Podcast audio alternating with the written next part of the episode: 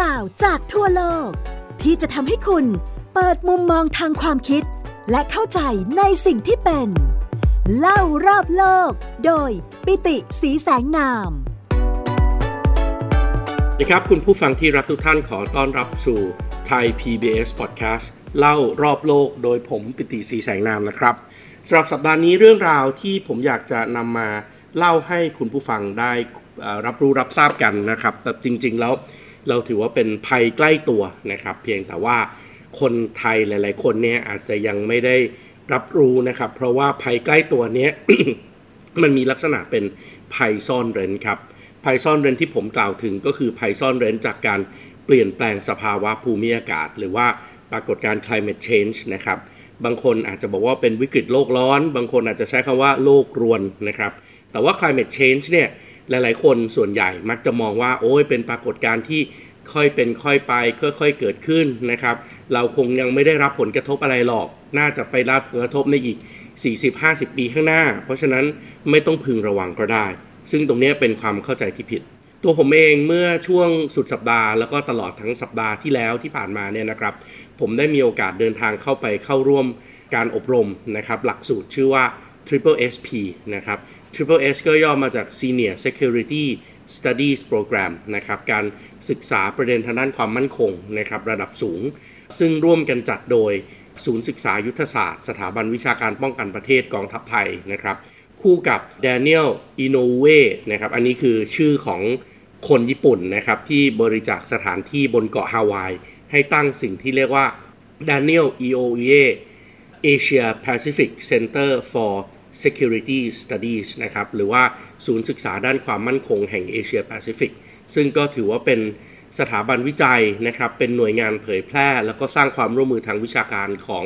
กองบัญชาการภาคพื้นอินโดแปซิฟิกหรือว่า US Indo PACOM ของกองทัพสหรัฐ ทั้ง 2 หน่วยงานเนี่ยก็จัดการอบรมขึ้นนะครับ โดยไปอบรมกันอยู่ที่ศูนย์ศึกษายุทธศาสตร์กองทัพไทยเฉลิมพระเกียรติ 80พรรษานะครับหรือว่าที่แหลมแท่นนะครับที่บางแสนจังหวัดชนบุรี การอบรมครั้งนี้เนี่ยก็มีผู้เข้าร่วมอบรมหลากมากหน้าหลายตานะครับ เราเองก็ได้เรียนรู้หลาย ๆ เรื่องนะครับที่เป็นเรื่องของภัยความมั่นคงที่ปัจจุบันนี้เนี่ยทั่วโลกไม่ได้พูดถึงภัยความมั่นคงแบบเดิม หรือว่า national security ที่พูดถึงอำนาจอธิปไตยบูรณภาพแห่งดินแดนแต่เพียงอย่างเดียวต่อไปละ ทุกวันนี้เนี่ย ความมั่นคงพูดในรูปแบบที่เรียกว่าความมั่นคงแบบองค์รวม หรือว่า comprehensive security ซึ่ง comprehensive security เนี่ยก็รวมถึงความมั่นคงของมนุษย์นะครับความมั่นคงด้านอาหาร ความมั่นคงด้านพลังงานนะครับชีวิตความเป็นอยู่ของพวกเราที่อาจจะถูกกระทบจากภัยความมั่นคง ภัยคุกคามในรูปแบบต่างๆนะครับก็ถือว่าเป็นอีกหนึ่งการอบรมที่ทำให้ผมเองก็ได้ความรู้เพิ่มเติมอีกมากมาย ประเด็นหนึ่งที่เราพูดถึงกันในการอบรมนี้แล้วก็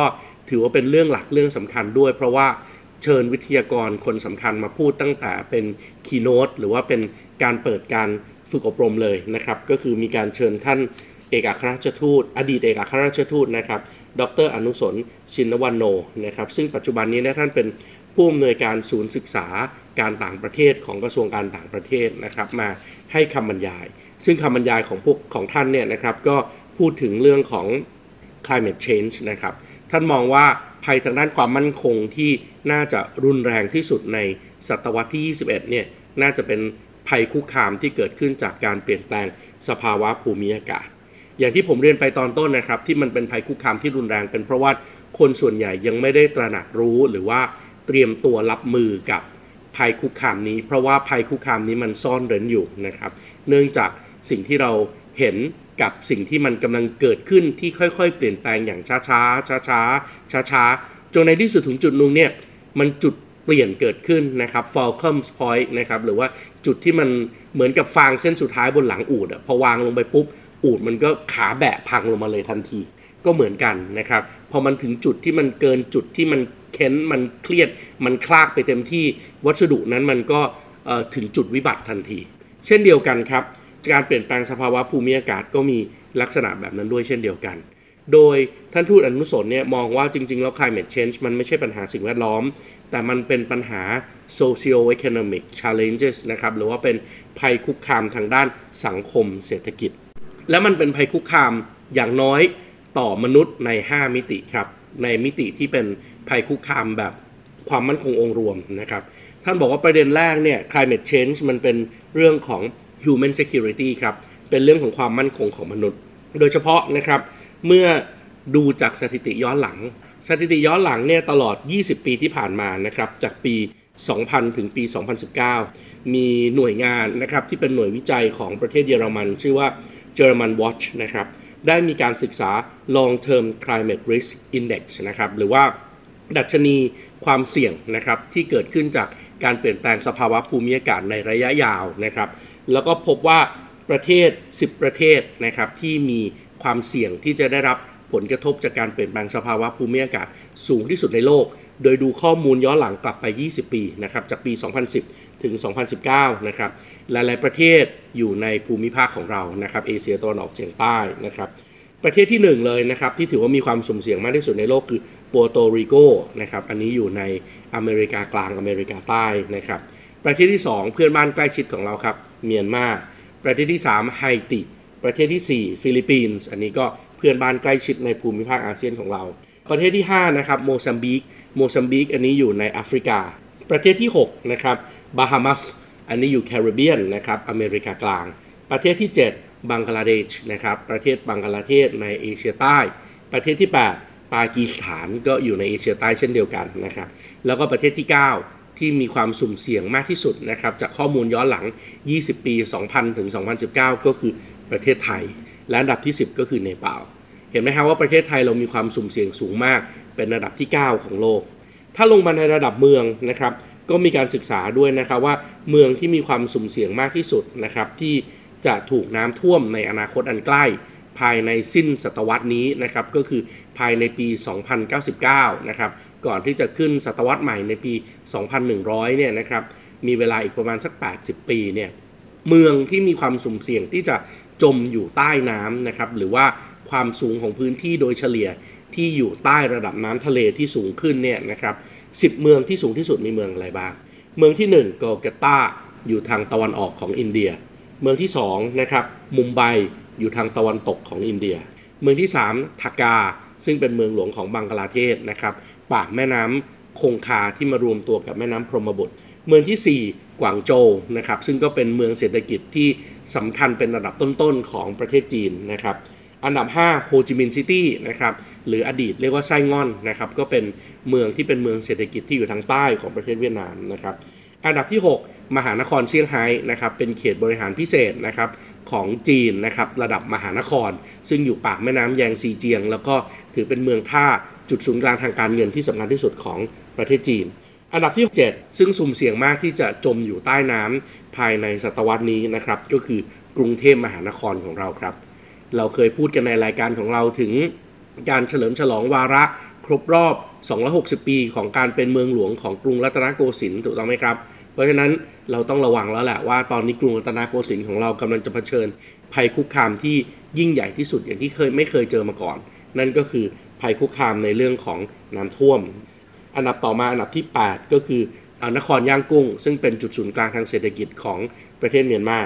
อันดับที่ 9 นะครับไมอามีซึ่งก็เป็นเมืองเอกเลยนะครับของรัฐฟลอริดานะครับประเทศสหรัฐอเมริกา แล้วก็อันดับที่10 ก็คือไห่ฟง ซึ่งก็เป็นเมืองท่าที่อยู่คู่กันกับ เมืองฮานอยนะครับซึ่งเป็นเมืองหลวงที่ตั้งอยู่ทางตอนเหนือของเวียดนาม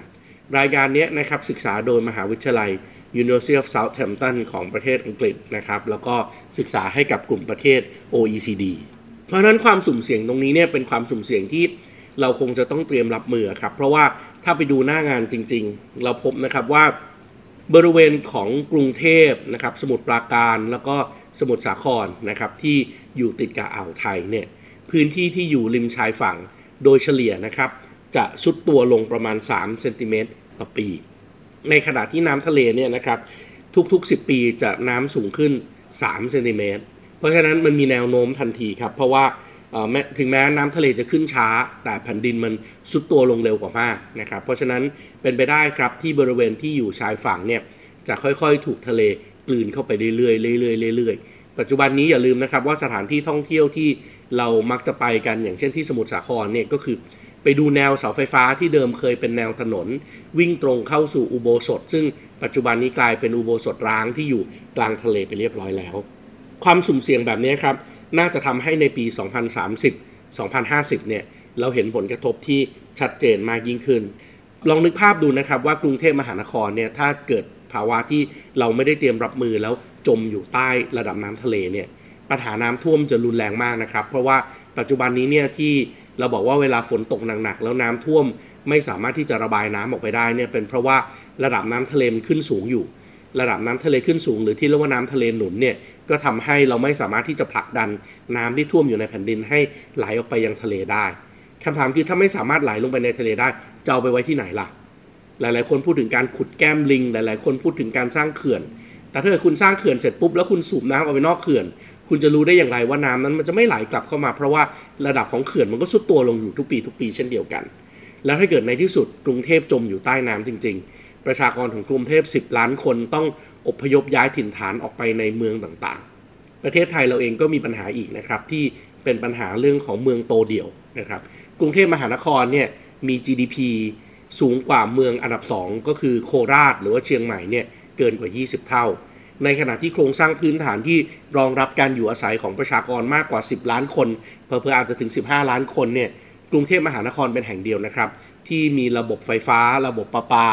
ระบบขนส่งมวลชนขนาดใหญ่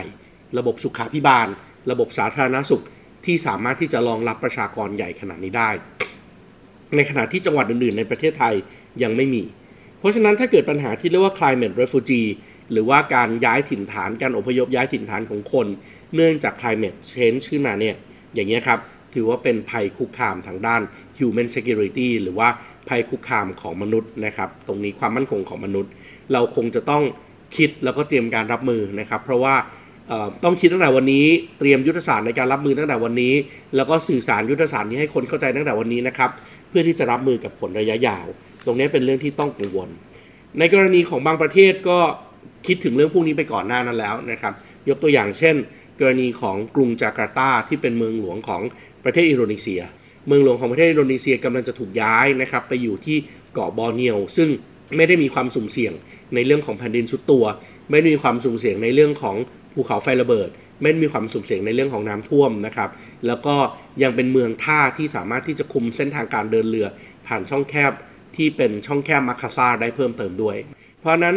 อินโดนีเซียเองก็มีแผนในระยะยาวนะครับเพื่อที่จะย้ายเมืองหลวงไปอยู่ที่เมืองหลวงใหม่ที่เรียกว่ากรุงนุสันทารานะครับบนเกาะบอร์เนียวหรือเกาะกาลิมันตัน ตรงนี้เนี่ยก็เป็นแผนการของอินโดนีเซียที่เขารองรับไว้ แต่ว่าประเทศไทยเราอาจจะยังไม่ได้มีแผนตรงนี้ ตรงนี้เป็นสิ่งที่ต้องคำนึงถึงครับ ประเด็นที่2นะครับ climate change จะทำให้เกิดปัญหาความมั่นคงทางด้านทรัพยากรครับโดยเฉพาะทรัพยากรน้ำ ลองนึกภาพดูนะครับว่าแม่น้ำสายใหญ่ ๆ ในโลกที่ใช้ดื่มใช้กินใช้โอ้โหอุปโภคบริโภคในประชากร 4,000 ล้านคนของโลกเนี่ยมีต้นน้ำอยู่ที่ที่เดียวกัน เป็นแม่น้ำระบบแม่น้ำหกสาย แม่น้ำหกสายเนี่ยมีต้นกำเนิดเดียวกันจากที่ราบสูงทิเบต ที่ราบสูงทิเบตนะครับทำให้เกิดแม่น้ำสายสำคัญในประเทศจีน 3ลำน้ำนะครับลำน้ำแรกทางตอนบนสุดก็คือแม่น้ำเหลืองนะครับหรือว่า หวงเหอนะครับ ซึ่งก็ไปไหลออกปากอ่าวที่นครที่เป็นเขตปกครองพิเศษเทียนจินนะครับ เป็นเมืองท่าสำคัญที่สุดอีกเมืองท่าหนึ่งของประเทศจีน ผ่านปักกิ่งด้วยนะครับ ต่อจากแม่น้ำเหลืองนะครับ อีกหนึ่งแม่น้ำที่เกิดขึ้นจากต้นน้ำในที่รับสูงทิเบตก็คือแม่น้ำแยงซีนะครับ แยงซีเจียงนะครับ หรือว่าแม่น้ำฉางเจียงนะครับ ซึ่งก็อยู่ทางตอนกลางของประเทศจีนนะครับ แล้วก็ทางตอนใต้ของประเทศจีนจากที่รับสูงทิเบตนะครับ ก็จะทำให้เกิดลำน้ำที่เรียกว่าล้านช้าง ล้านช้างเนี่ยพอออกจากประเทศจีนเข้าสู่ประเทศเมียนมา ก็จะเปลี่ยนชื่อจากล้านช้างเป็นแม่น้ำแม่โขง แล้วหลังจากนั้นก็จะเป็นแม่น้ำที่เป็น international rivers นะครับของเอเชียตะวันออกเฉียงใต้ละ เป็นแม่น้ำสากลที่ใช้ร่วมกันนะครับ ทั้งจีนตอนใต้ เมียนมา สปปลาว ประเทศไทย กัมพูชา และเวียดนาม เพราะนั้นถ้ามีการเปลี่ยนแปลงทางต้นน้ำเนี่ย แล้วระบบน้ำตรงนี้มันสูญเสียไป ประเทศไทยเราได้รับผลกระทบครับ โดยเฉพาะภาคอีสาน ในขณะที่อีก 3ลำน้ำที่เกิดขึ้นจากที่ราบสูงทิเบตด้วยนะครับ ทางด้านตะวันตกสุดเนี่ย ทางด้านใต้ของเทือกเขาฮิมาลัย ก็เป็นระบบแม่น้ำที่ดูแลความชุ่มชื้น แล้วก็เป็นทรัพยากรสำคัญของคนอินเดียทางตอนเหนือ แล้วก็คนปากีสถานทั้งประเทศ นั่นก็คือลุ่มแม่น้ำสินธุ ถัดจากลุ่มแม่น้ำสินธุนะครับ ทางเหนือของอินเดียเองก็จะมีแม่น้ำสำคัญอยู่สองสาย ซึ่งก็ล้วนแล้วแต่เกิดขึ้นจากที่ราบสูงทิเบตด้วย นั่นก็คือแม่น้ำยมุนากับแม่น้ำคงคา แม่น้ำยมุนากับแม่น้ำคงคาก็จะไหลมารวมตัวกันนะครับ แล้วก็ไหลเข้าไปในประเทศบังกลาเทศ ในขณะที่แม่น้ำสายที่ 3 ก็ไหลจากที่ราบสูงทิเบตนะครับลงมาทางตะวันออกเฉียงเหนือของอินเดีย แล้วก็เข้ามาในประเทศบังกลาเทศมาเจอกับแม่น้ำคงคาด้วย นั่นก็คือแม่น้ำพรมบุตร สินธุคงคาและพรมบุตร สามแม่น้ำสำคัญในเอเชียใต้ ก็ล้วนแล้วแต่เกิดขึ้นจากต้นน้ำเดียวกันนะครับ ก็คือต้นน้ำที่ที่ราบสูงทิเบต เพราะนั้นปัญหาตอนนี้ที่เกิดขึ้นคืออะไรครับ ปัญหาตอนนี้ที่เกิดขึ้นแล้วก็จะกลายเป็นสงครามแย่งชิงน้ำกันก็คือ น้ำที่อยู่ทางตอนบนมันละลายมากยิ่งขึ้นครับ แม่น้ำเหล่านี้จะมีแม่น้ำท่วมในพื้นที่ตอนบน เพราะว่าวิกฤตการณ์โลกร้อนทำให้น้ำแข็งบนเทือกเขาหิมาลัยในที่ราบสูงทิเบตมันละลายมากยิ่งขึ้น แต่กับตอนล่างเนื่องจากระหว่างทางของแม่น้ำเหล่านี้มีการสร้างสิ่งกีดขวางลำน้ำเต็มไปหมดเลยครับ โดยเฉพาะเขื่อนที่จะใช้ในการสร้างพลังงาน โดยเฉพาะการระเบิดแก่งหินต่างๆ เพื่อที่จะใช้ในเรื่องของการคมนาคมขนส่ง สิ่งที่ตามมาก็คือแต่ละประเทศล้วนแล้วแต่กักเก็บน้ำเพื่อที่จะทดน้ำเข้าไปใช้ในบ้านของตัวเอง อย่างเช่นในประเทศไทยเราก็มีการดึงน้ำนะครับจากแม่น้ำโขงเข้าแม่น้ำชีแม่น้ำมูล เพื่อที่จะ ใช้เป็นระบบบริหารจัดการน้ำให้เกิดความอุดมสมบูรณ์ในภาคอีสาน แน่นอนครับมันล้วนแล้วแต่ทำให้น้ำในแม่น้ำโขงลดน้อยลง และเมื่อระดับน้ำของแม่น้ำโขงลดลง โดยเฉพาะในช่วงปลายน้ำแต่น้ำทะเลกลับมีระดับน้ำที่สูงขึ้น สิ่งที่เกิดขึ้นก็คือเกิดลิ่มน้ำเค็มครับ น้ำเค็มก็จะไหลทะลักเข้ามาในระบบแม่น้ำลองนึกภาพดูว่าดินดานสามเหลี่ยมปากแม่น้ำโขงที่อุดมสมบูรณ์ที่สุดที่อยู่ทางเวียดนามภาคใต้เนี่ย ณปัจจุบันเกิดปัญหาสำคัญขึ้นมาครับ นั่นก็คือน้ำทะเลมันแทรกเข้ามาเพิ่มขึ้นเรื่อยๆๆๆจนทำให้ทรัพยากรน้ำในบริเวณ ดินดอนสามเหลี่ยมปากแม่น้ำที่ควรจะเพาะปลูกได้เป็นจำนวนมหาศาลเนี่ยไม่สามารถเพาะปลูกได้เหมือนเดิมเพราะว่ามีน้ำทะเลเข้ามา ปัญหาเหล่านี้ต้องคิดต่อครับว่าจะเป็นยังไง คุณกำลังฟัง เล่ารอบโลก โดยปิติสีแสงนาม ทางไทย PBS Podcast ประเด็นที่ 3 ที่เป็นภาภาวะคุกคาม หรือว่าภัยความมั่นคงจากการการเปลี่ยนแปลงของสภาวะภูมิอากาศนะครับ ก็คือเรื่องของภัยความมั่นคงทางพลังงานครับ เพราะเราพบว่าประชาชนส่วนใหญ่ในโลกนี้ยังคงใช้พลังงานจากฟอสซิลนะครับหรือว่าซากพืชสร้างสัตว์ที่ทับถมกันเป็นเวลานับล้านปี แล้วเกิดขึ้นเป็นก๊าซธรรมชาติ แล้วก็น้ำมันดิบ แล้วก็ถ่านหินอยู่เป็นจำนวนมาก แน่นอนหลาย ๆ ประเทศทั่วโลกนะครับมีคำมั่นสัญญาว่า จะเข้าสู่สถานะที่เรียกว่าเป็นการปล่อยก๊าซเรือนกระจกสุทธิเป็นศูนย์ในปี 2050 นะครับ หรือว่าอีกประมาณ 30 ปีข้างหน้า วิธีการที่ง่ายที่สุดที่จะทำให้เข้าสู่สถานะที่เป็น net carbon zero นะครับ หรือว่าการปล่อยก๊าซเรือนกระจกสุทธิเป็นศูนย์เนี่ย ก็คือการหยุดใช้พลังงานที่เป็นพลังงานฟอสซิล แต่ว่าทั่วโลกก็มักจะมีกลยุทธ์เดียวกันครับ ก็คือใช้ไปก่อน แล้วเดี๋ยวพอถึงใกล้ ๆ ปี 2050 ค่อยหยุดใช้ เพราะฉะนั้นการพัฒนาพลังงานทางเลือก มันก็เลยยังไม่เกิดขึ้นแล้วก็แข็งแกร่งเท่าที่ควร แต่ขณะเดียวกันสิ่งที่เกิดขึ้นก็คือ คนที่จะลงทุนในการสำรวจแหล่งก๊าซแหล่งน้ำมัน คนที่จะลงทุนในการสร้างโรงกลั่นโรงแยกก๊าซและน้ำมัน เหล่านี้เนี่ยใช้เงินทุนมหาศาลนะครับ เราพูดกันหลักเป็นหลายร้อยล้านหลายพันล้านดอลลาร์สหรัฐ ถ้าทุกคนที่ลงทุนรู้ว่าโอ้ถึงปี 2050 อยู่ดีๆ คนจำนวนมากจะหยุดใช้ เพราะฉะนั้นจะไม่มีคนต้องการแหล่งก๊าซแหล่งน้ำมันโรงแยกโรงกลั่นคำถามคือเขาจะหยุดลงทุนในปี 2050 หรือเขาจะหยุดลงทุนณปัจจุบันคำตอบคือเขาหยุดลงทุนณปัจจุบันถูกต้องไหมครับ เพราะว่า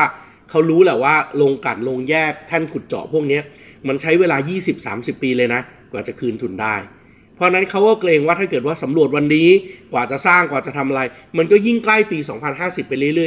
อยๆเรื่อยๆปรากฏสร้างเสร็จ อุปกรณ์เหล่านี้โครงสร้างพื้นฐานเหล่านี้ยังไม่ได้คืนทุนเลย แต่ดีมานของการใช้ก็ตกควบลงมา เพราะเราสังเกตเห็นเลยว่าในระยะ 2-3 ปี การลงทุนใหม่ ๆ ที่เกิดขึ้นในอุตสาหกรรมเนี้ยนะครับสำรวจพลังงานเนี่ยมันลดน้อยลงอย่างมีนัยสำคัญ นั่นแปลว่าอะไรครับ นั่นแปลว่าสป라이หรือว่าปริมาณอุปทานของพลังงานที่จะออกสู่ตลาดมันลดน้อยถอยลงเรื่อยๆ ตามสภาพของโครงสร้างพื้นฐานเดิมที่มัน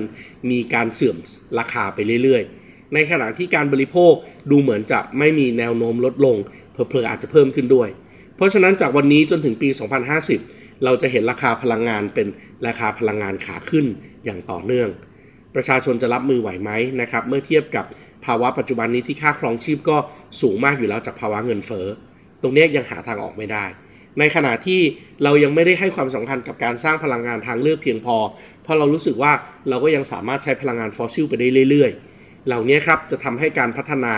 แหล่งพลังงานทางเลือกไม่เท่าทันกับพลังงานแบบเดิมที่จะหยุดใช้ในอนาคต เพราะนั้นตรงนี้จะทำให้เกิดปัญหาความมั่นคงทางพลังงานครับ แล้วก็นำไปสู่ปัญหาที่ 4 ครับ ความมั่นคงทางอาหารครับ food security การเปลี่ยนแปลงสภาวะภูมิอากาศเนี่ยมันทำให้เกิดการ changing weather patterns ครับมาทำให้ฤดูการเปลี่ยนแปลง ฤดูการเปลี่ยนแปลง ผมคิดว่าโดยเฉพาะคุณที่เป็นผู้ใหญ่นะครับ คุณผู้ฟังท่านไหนที่เป็นผู้ใหญ่สักนิดหนึ่งอย่างผมผมจำได้นะครับ ในช่วงผมสมัยตั้งแต่เด็กๆนะครับถ้าเกิดว่าเราพูดถึงช่วงตุลาไปแล้วนะครับ หลังจากตุลาไปแล้วนะครับ พฤศจิกาธันวามกรากุมภามีนาเนี่ยไม่มีฝนตกนะครับ ฝนจะมาตกอีกทีหนึ่งก็หลังสงกรานไปแล้ว แล้วก็จะตกชุกมากๆเนี่ยก็คือหลังเข้าพรรษา ช่วงพฤศจิกาธันวามกรากุมภาเนี่ยไม่มีฝนตกนะครับ แต่จะมีอากาศที่แห้งแล้วก็อากาศลมเย็นพัดเข้ามา แต่ปัจจุบันนี้เราเห็นแล้วแหละว่า โอ้ฝนตกตลอดต่อเนื่องทั้งปีเลยนะครับ ที่เป็นแบบนี้เนี่ยเพราะมันเกิดปรากฏการณ์ที่เรียกว่า weather trough แล้วก็ jet stream ครับมันทำให้ความกดอากาศสูงความกดอากาศต่ำเนี่ยเกิดการแปรปรวนแล้วเมื่อปะทะกันก็เกิดฝนตก แต่ปัญหาก็คือการปะทะกันเนี่ย มันมีแนวโน้มที่จะเคลื่อนตัวลงทางใต้ มากขึ้นเรื่อยๆเรื่อยๆเรื่อยๆเพราะฉะนั้นอย่างกรณีของประเทศไทย เวลาเราพูดถึงการบริหารจัดการน้ำที่จะมาใช้สร้างพลังงาน โดยการสร้างเขื่อน แล้วก็เพื่อใช้ในระบบชลประทานเนี่ยเขื่อนส่วนใหญ่ของเราอยู่ในภาคเหนือ แล้วก็ภาคอีสาน แต่ฝนปัจจุบันมีแนวโน้มที่จะเลื่อนลงมาตกทางภาคกลางและภาคใต้ ซึ่งไม่มีเขื่อนกักเก็บน้ำมากยิ่งขึ้นเรื่อยๆ เพราะนั้นฝนตกผิดที่ครับทำให้เราสามไม่สามารถบริหารจัดการน้ำได้ และเช่นเดียวกันครับ ด้วยการที่ฝนมันตกผิดฤดู ก็ทำให้เรื่องของการเพาะปลูกทางการเกษตร ที่จะเป็นต้นทางของอุตสาหกรรมอาหารเนี่ยได้รับผลกระทบด้วย อุณหภูมิของโลกที่เปลี่ยนแปลงไปโดยเฉพาะอุณหภูมิที่สูงขึ้น ส่งผลกระทบอย่างยิ่งครับต่อพืช พืชหลายชนิดจะเกิดการกลายพันธุ์ ในขณะเดียวกันมแมลงที่เคยเป็นทั้งศัตรูพืช และมแมลงที่เป็นคุณประโยชน์ต่อพืชเอง ก็เกิดการเปลี่ยนแปลงด้วย เราพบนะครับว่าอุณหภูมิของโลกที่สูงขึ้นเนี่ย มแมลงที่ดีที่มีส่วนในการที่จะช่วยเรื่องของการขยายพันธุ์พืชกับได้รับผลกระทบครับ แล้วก็ทำให้มแมลงเหล่านั้นเนี่ยค่อยๆสูญพันธุ์หรือว่าลดจำนวนลงอย่างมาก ในขณะที่มแมลงอีกกลุ่มหนึ่งที่เป็นมแมลงที่เป็นศัตรูพืช กับแพร่พันธุ์แล้วก็ขยายพันธุ์ได้ดี เพราะนั้นผลผลิตทางการเกษตร ซึ่งมันผิดพลาดในเรื่องของฤดูกาลไปแล้ว ยังถูกซ้ำเติมด้วยอีกนะครับจากกรณีของมแมลงที่ จะช่วยผสมเกสรก็ไม่มีในขณะที่จะมากัดกินพืชกลับมากขึ้น ก็เลยทำให้เกิดปรากฏการณ์ที่มันสุ่มเสี่ยงที่จะเกิดภัยคุกคามทางด้านอาหารโลก แล้วก็แน่นอนนอกจากเรื่องของภัยคุกคามทางด้านอาหารโลก หรือว่าความมั่นคงทางอาหารที่เกิดขึ้นจากสภาวะการเปลี่ยนแปลงภูมิอากาศแล้วเนี่ยต้องอย่าลืมด้วยนะครับว่าเรื่องที่เป็นแมนเมดหรือเรื่องที่คนทำกันเองก็มีความรุนแรงด้วยเช่นเดียวกัน คุณผู้ฟังหลาย ๆ ท่านคงทราบว่าช่วงเวลาที่ผ่านมาเนี่ยเรากำลังพูดถึงการที่ทั่วโลก จะสุ่มเสี่ยงที่จะเกิดภาวะขาดแคลนอาหาร ที่ขาดแคลนอาหารไม่ใช่เพราะว่าประเทศที่ผลิตอาหารผลิตได้น้อยลงนะครับ แต่เป็นเพราะสงครามการค้าสงครามเทคโนโลยี แล้วก็ต่อเนื่องจากการใช้มาตรการคว่ำบาตรทางเศรษฐกิจที่เกิดขึ้นในกรณีของรัสเซียกับยูเครน แล้วก็ภัยคุกคามทางด้านความมั่นคงประเด็นสุดท้ายนะครับ ก็คือ health security หรือว่าความมั่นคงทางด้านสุขภาพที่เกิดขึ้นนะครับจากการเปลี่ยนแปลงสภาวะภูมิอากาศ การเปลี่ยนแปลงสภาวะภูมิอากาศเนี่ยนะครับ ทางด้านสาธารณสุขมันทำให้เกิด 2 ความเสี่ยงครับ ความเสี่ยงหนึ่งก็คือโรคอุบัติใหม่ อีกความเสี่ยงหนึ่งก็คือ โรคเก่าที่กลับมาระบาดใหม่ โรคอุบัติใหม่เนี่ยเราพบเลยนะครับว่าการเกิดขึ้นของภาวะโรคร้อนเนี่ยมันทำให้อย่างเช่นในยุโรปตอนนี้ในอเมริกาตอนนี้ มียอดผู้ป่วยด้วยโรคไข้เลือดออกสูงขึ้นครับ เพราะว่ายุงที่เมื่อก่อนนี้เชื่อกันว่าอยู่แต่เฉพาะในเขตร้อน ปัจจุบันมันกลับไปขยายพันธุ์ แล้วก็ มีจำนวนมากขึ้นในเขตอบอุ่นนะครับ ซึ่งแต่เดิมเนี่ยมันไม่มียุงตลอดทั้งปีนะครับ แต่ว่าตอนนี้เนี่ยในยุโรปมันมียุงเพิ่มมากยิ่งขึ้น แล้วก็เขาไม่เคยเตรียมรับมือกับโรคไข้เลือดออกมาก่อน ก็เลยเจอภาวะโรคไข้เลือดออกเพิ่มมากขึ้น หรือว่าภาวะโลกร้อนนะครับทำให้น้ำแข็ง โดยเฉพาะน้ำแข็งที่อยู่ใต้ดิน ในบริเวณที่ใกล้ขั้วโลกขึ้นไปเรื่อย ๆ ซึ่งมันแข็งอยู่อย่างนั้นอะชั่วนาตาปีมาตั้งแต่ยุคน้ำแข็งนะครับ ต่อเนื่องกันมาเป็นหลาย ๆ หมื่นปีหลาย ๆ แสนปีนะครับเขาเรียกน้ำแข็งพวกนี้ว่า permafrost ก็คือ permanent นะครับก็คือน้ำแข็งที่มันแข็งอยู่อย่างนั้นตลอดไม่เคยละลายเลย แน่นอนครับภายใต้น้ำแข็งที่มันแข็งอยู่ตลอดแบบนั้น มันมีอากาศ มันมีเชื้อโรคของโลกในยุคแสนปีที่แล้วหลาย ๆ หมื่นปีที่แล้วอยู่ แน่นอนภูมิคุ้มกันของร่างกายของมนุษย์ ถ้าไม่ถูกกระตุ้น ถ้าไม่เจอเชื้อโรคพวกนั้นมาเป็นเวลานานๆร่างกายก็จะไม่มีภูมิคุ้มกันครับ แล้วพอถึงวันหนึ่งที่น้ำแข็ง permafrost มันค่อยๆละลาย เนื่องจากภาวะโลกร้อน เวลามันละลายมันก็ปล่อยให้อากาศ ปล่อยให้เชื้อโรค ไม่ว่าจะเป็นแบคทีเรีย ไม่ว่าจะเป็นไวรัส ที่เคยถูกกักเก็บอยู่ใน permafrost พวกนี้เนี่ยถูกแพร่กระจายจากผิวดินใต้ดินขึ้นมาอยู่บนอากาศ เราไม่มีทางรู้เลยนะครับว่า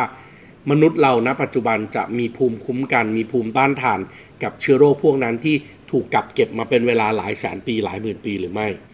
นอกจากโรคใหม่ ๆ ที่บอกว่าเป็นโรคอุบัติใหม่แล้วนะครับ มันยังมีกรณีของโรคเก่าที่กลับมาระบาดใหม่อีกด้วยนะครับ อย่างเช่นปริมาณของเห็บหมัดนะครับในในยุโรปเนี่ยมันเพิ่มสูงขึ้นอย่างมีนัยสำคัญ อย่าลืมว่ายุโรปเคย suffer มากๆนะครับในสมัยศตวรรษที่ 15 จากสิ่งที่เรียกว่ากาฬโรคนะครับกาลาโรคก็เกิดขึ้นจากหมัดของหนูนะครับที่ติดกับขบวนการค้าสินค้าจากเอเชียขึ้นไปถึงยุโรป ตอนนั้นเนี่ยยุโรปเองมีการประมาณการกันว่าประชาชนเนี่ยเสียชีวิตไป 1 ใน 4 ของประชากรคำถามก็คือถ้าจำนวนหมัดจำนวนเห็บมันเพิ่มสูงขึ้นจะเป็นอะไรไหมนะครับหรือภูมิอากาศที่มันเปลี่ยนแปลงไปนะครับทำให้พืชก็ต้องปรับตัว เมื่อกี้ผมเล่าให้ฟังไปแล้วว่า แมลงที่ผสมเกสรมันน้อยลง เพราะนั้นพืชก็ต้องปรับตัวโดยการสร้างเกสรให้มากขึ้น